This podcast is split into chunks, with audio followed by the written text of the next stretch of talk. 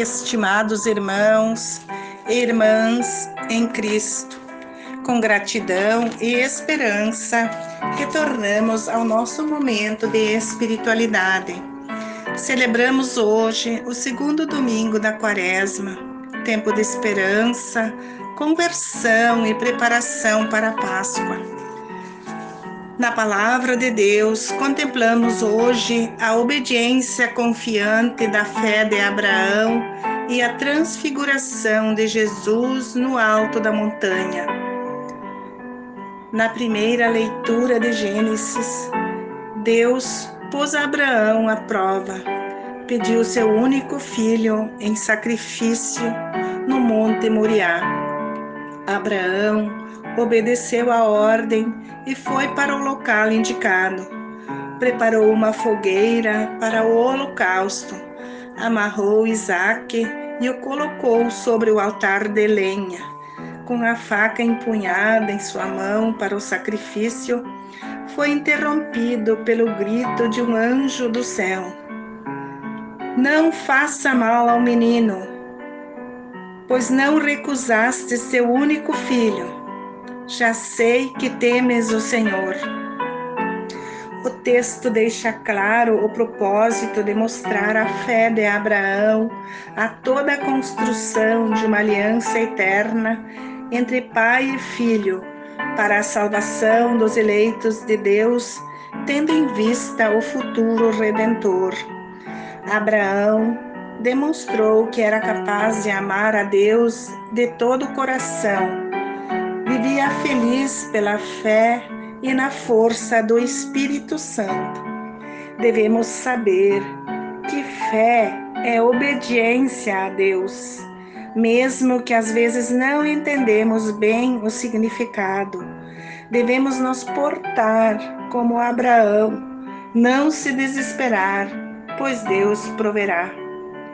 E a Bíblia nos faz um convite para confiar sempre mesmo nos piores momentos. Deus fará o que é melhor para nós. Essa é a dinâmica da fé. No Evangelho de hoje, se apresenta uma grande lição de amor de Jesus com seus discípulos. Nos evangelhos anteriores, vimos que Jesus, após as suas pregações, se retirava para um lugar deserto na montanha. Várias vezes os discípulos o encontraram no Monte Tabor e tiveram a oportunidade de ouvir ele rezando e conversando naquele espaço silencioso. Na liturgia de hoje, Jesus levou para a montanha Pedro, Tiago e João para lhes mostrar o que acontece depois da morte.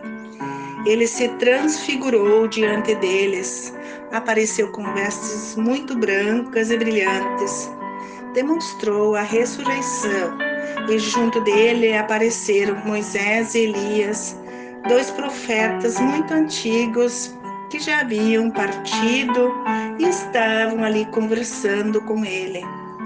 Os discípulos, com muito medo, sem saber o que fazer naquele ambiente de paz e serenidade.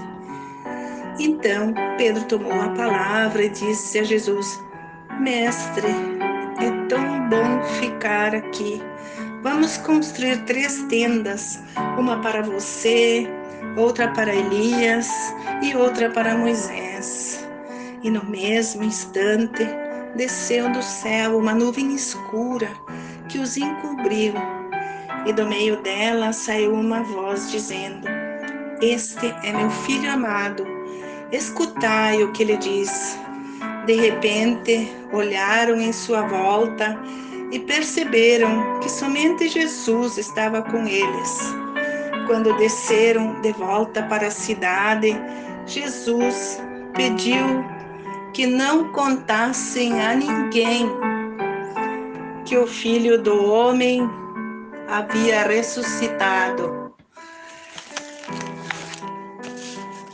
Eles respeitaram a ordem, mas não entenderam muito bem o seu significado. Comentavam entre eles que queria dizer ressuscitar dos mortos e prometeram em seguir Jesus até o final. Os sinais da fé são sensíveis e fragilizados a ponto que muitos que viviam com ele não o reconheceram.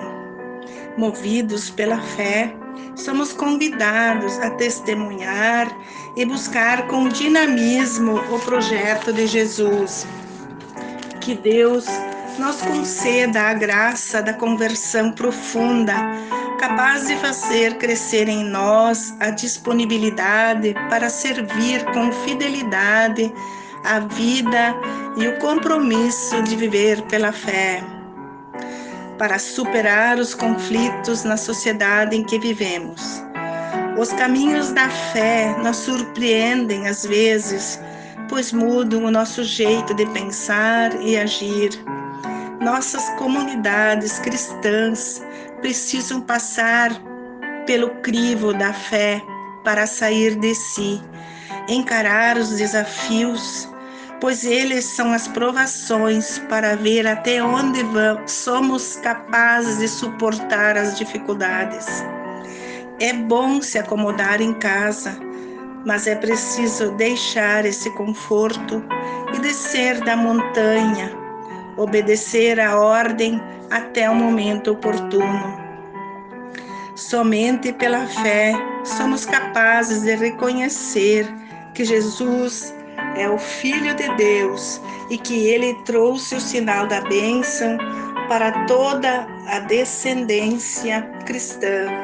Que todos nós possamos ter experiências e atitudes de fé em Jesus para continuar as trilhas que expõem novos horizontes para a descoberta de valores que nunca tínhamos experimentado.